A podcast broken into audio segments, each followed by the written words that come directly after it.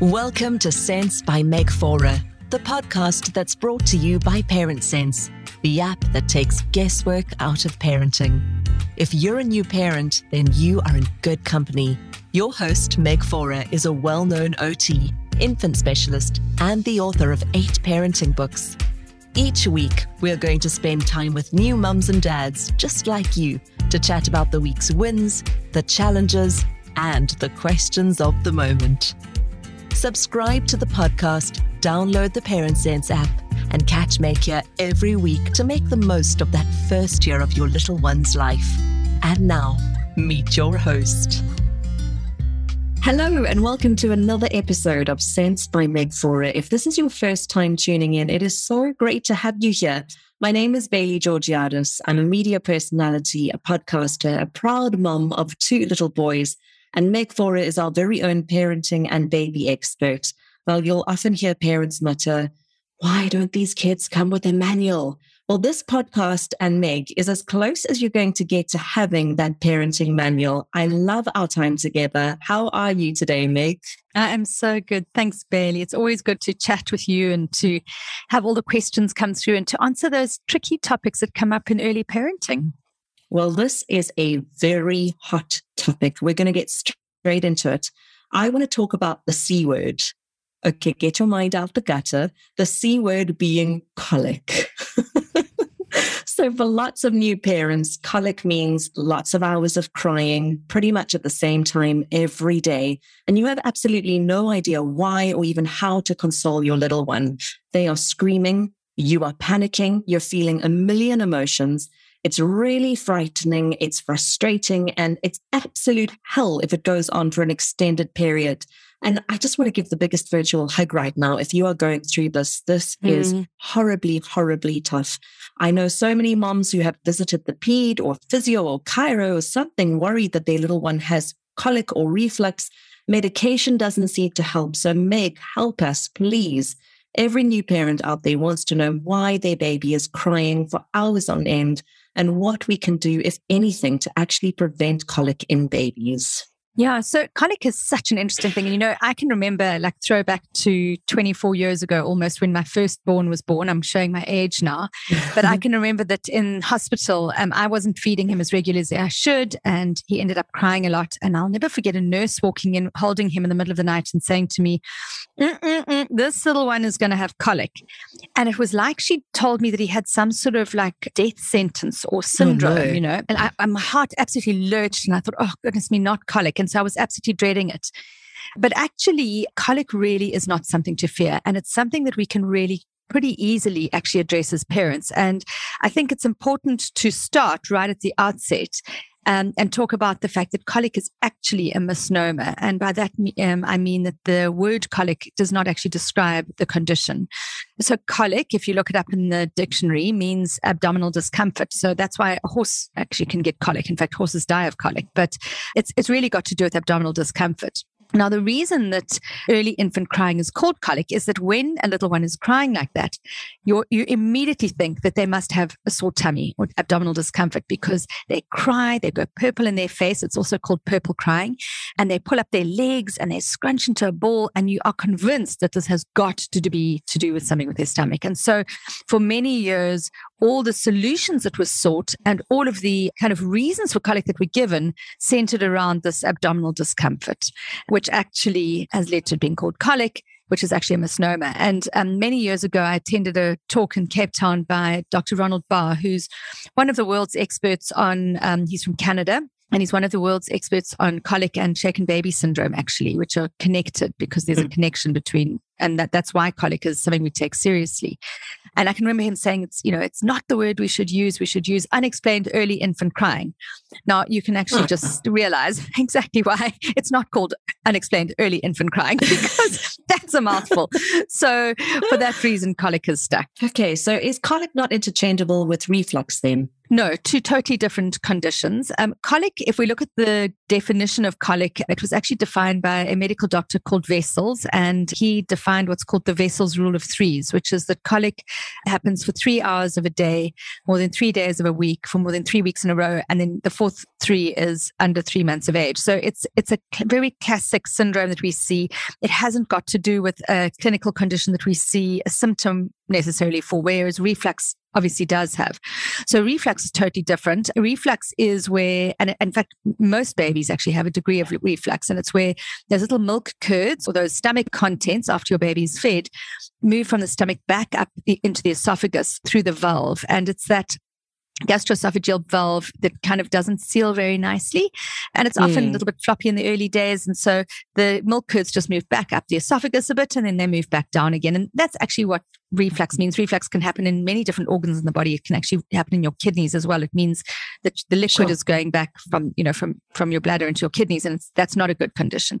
But reflux per se is not a challenging, a terribly challenging condition unless it develops into gastroesophageal reflux or unless it is so severe that it is causing aspirations, which is when a baby is actually bringing up reflux of stomach curds and then inhaling them into their lungs, and then they get a lung infection. So there are circumstances where reflux is a medical condition that we would want to treat. There are more conditions where reflux is actually not a medical condition. It's really just something that happens and babies can live with. But either way, whether it's that kind of benign and kind of, I call them the happy pukers, those babies who kind of just kind of bring up and swallow back down or bring it up quite happily, whether, whether you've got a happy puker or whether or not you've got a reflux a condition, a, a um, gastroesophageal reflux or reflux that's leading to aspirations and lung infections and so on regardless of what type of reflux you have, it is completely different to colic because colic okay. has got to do just with the symptom of crying. And that's really what it's about, as opposed to actually being a medical condition that we are, are concerned about.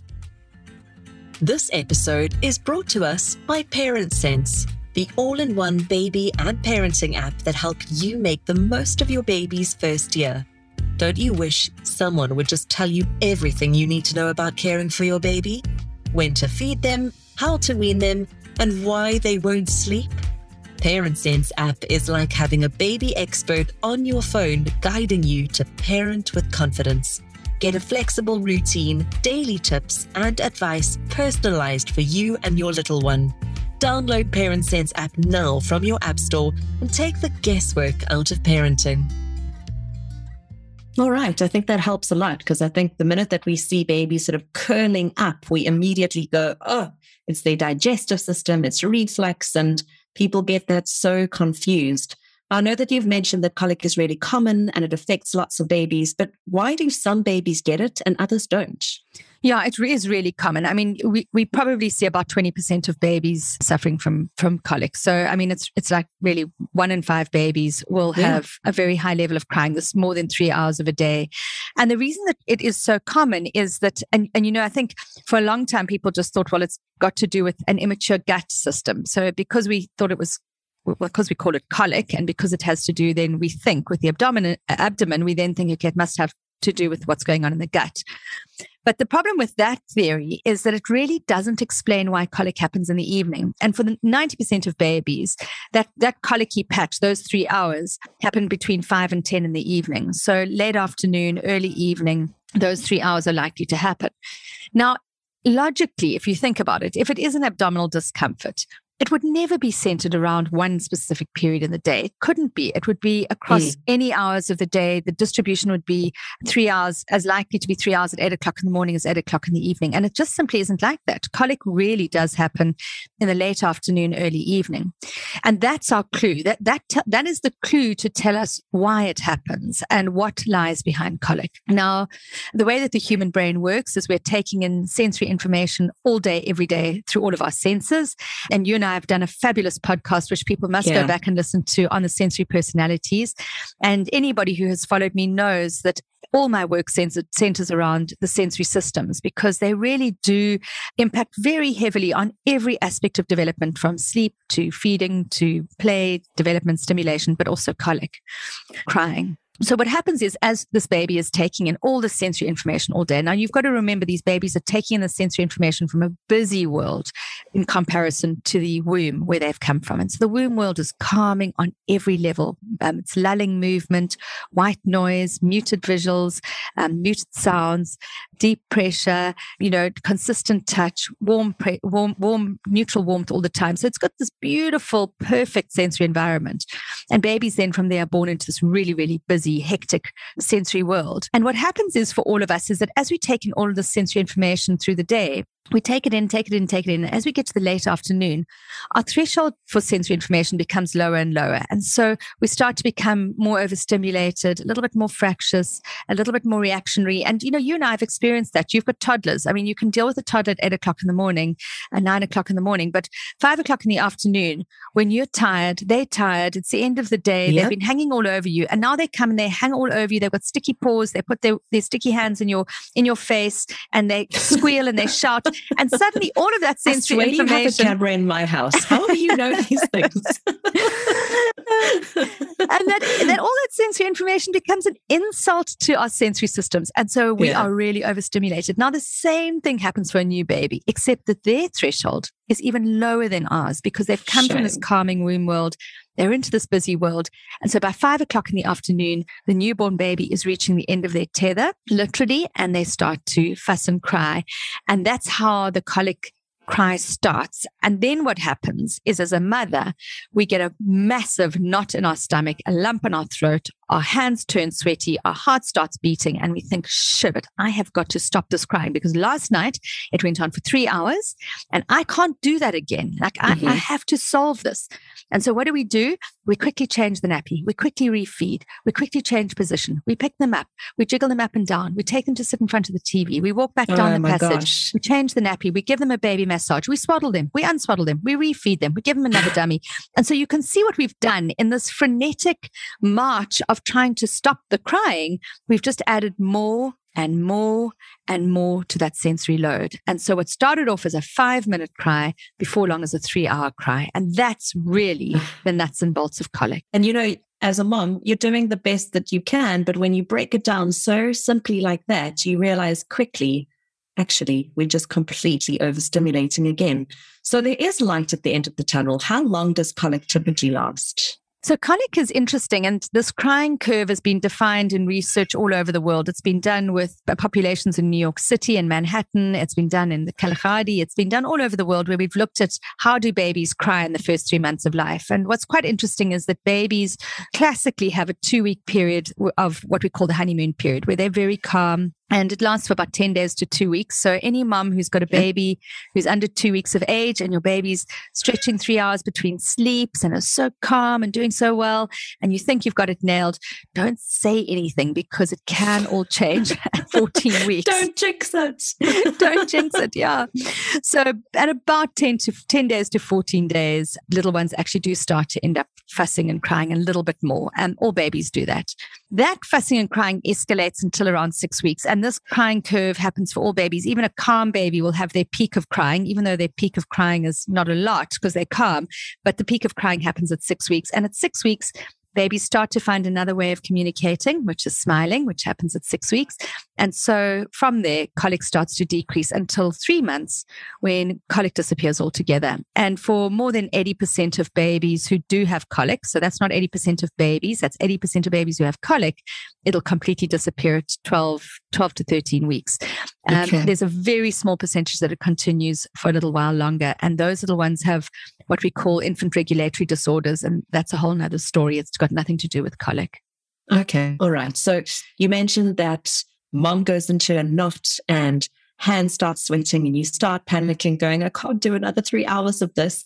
What are some strategies that moms and dads can use when they are in the midst of a crying episode? Yeah. So let's let's take one step back from that and i am going to address the what's happens in the midst of the episode but let's take one step back and how do we prevent it? And then we'll have a look at exactly how do we address it. So in preventing okay. colic there are a couple of really good principles. One is if we know it's about overstimulation the first principle should be decrease the amount of stimulation. So don't worry about growing those brain cells and, and stimulating with all sorts of brightly colored mobiles and outings and stimulation with other people and, and voices and whatever, reading to them. Like in the early days, those things just don't take precedence. They really take the back seat.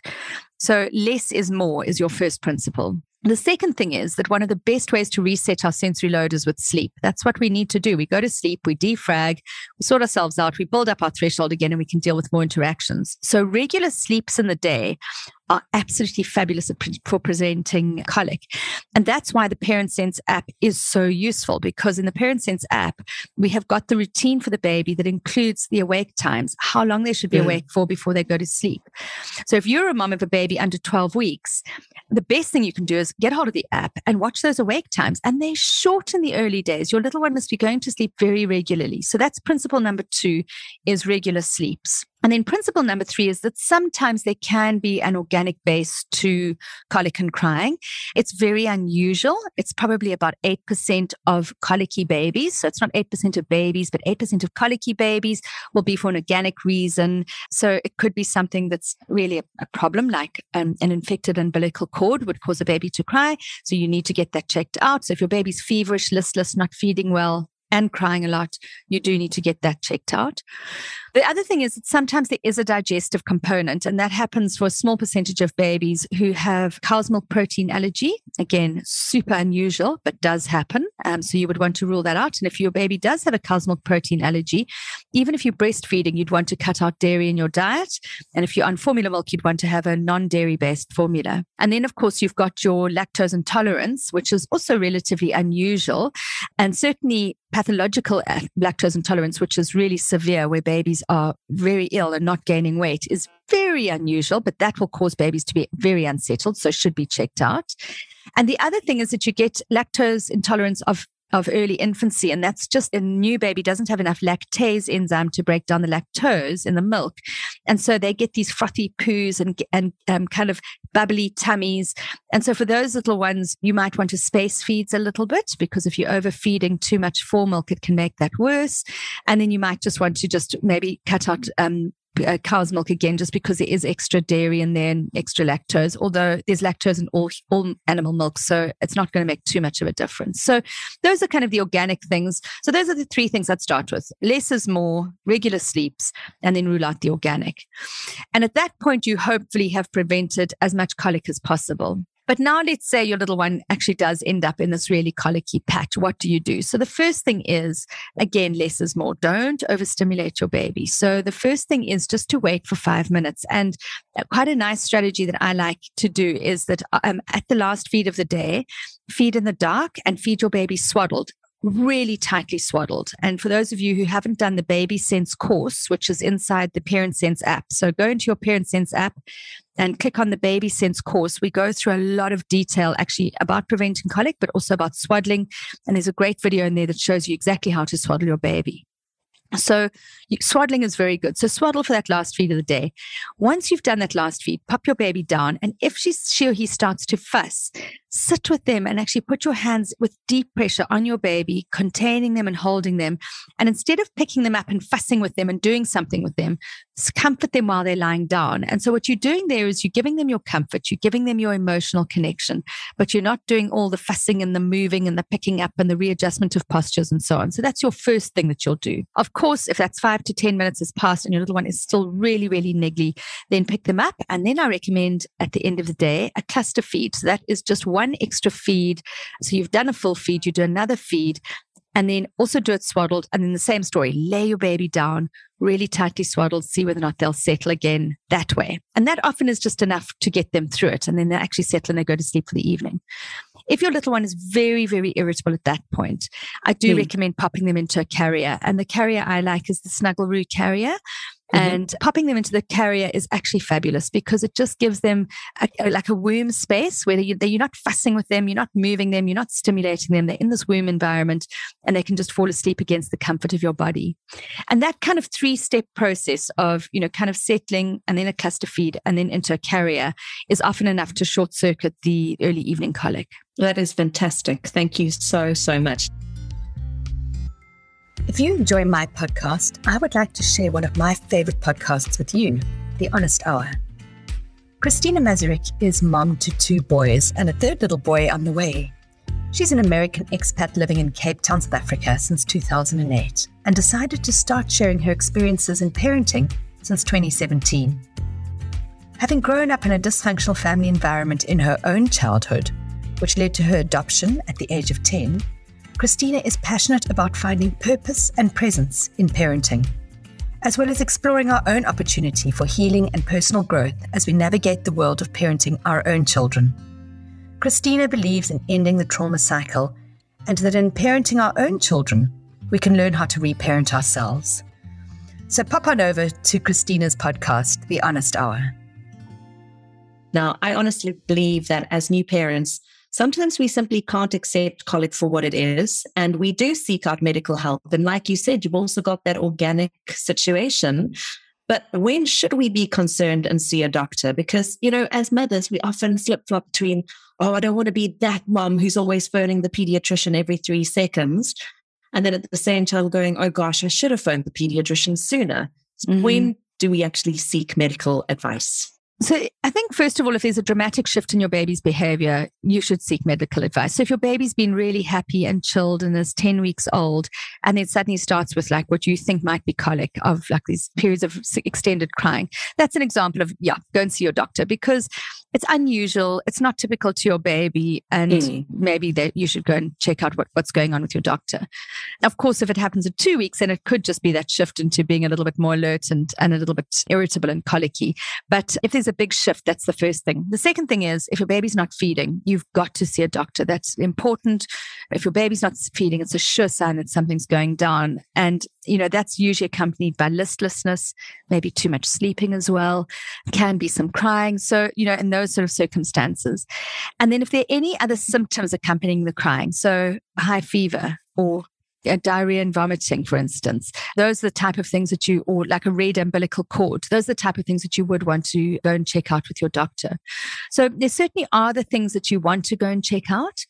But by far, the majority of early infant crying is actually benign and doesn't need to be seen by a doctor.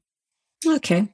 You talked about colic typically happening in the evening. So you mentioned, you know, possibly doing a cluster feed. What is the perfect afternoon routine for a six week old baby to prevent the likelihood of colic? Yeah, so for a six week old baby, you're going to be looking at about 45 minutes to an hour closer to an hour of awake time. So you're going to bear that at the back of your mind. Again, at all times, you can go and look at this on the app. The awake times are on the homepage of the app, and you can just quickly pop in and see how long your baby's um, awake time should be. So you're going to really not extend past an hour. And that means that what I like to do, and one in one of our previous podcasts, Bailey, you and I spoke about setting up a routine for a baby.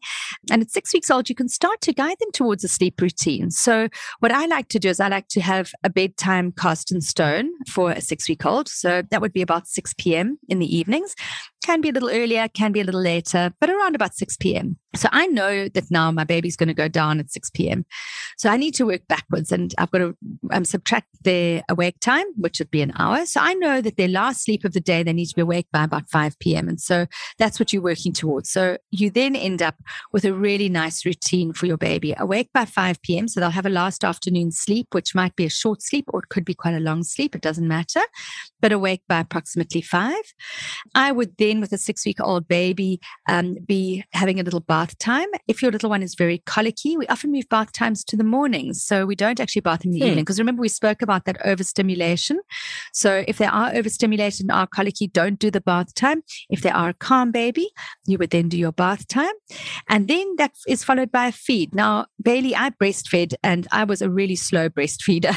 it would take me 40 minutes to feed my little ones their breastfeed. So especially at six weeks. So 20 minutes on one side, change of nappy, and then onto the other side for 10 to 15 minutes. And that is literally, when you think about it, an entire wake time. A bath. Yeah that you know that everything would be fitted in there. So you're literally going to do a little bath. You're then going to feed, and with a six week old, sometimes they're so hungry at in the evening that they might actually want half a feed before bath. So then I would feed on one side, bath my baby, and then feed after the bath on both sides. And then you do that feed, and then the second side of that feed must be swaddled and then down. And then again, as I said, wait those five minutes until they've passed through. And that, if you're following that, that should end up in a situation where you actually have your little one going to sleep by six or seven in the evening quite comfortably.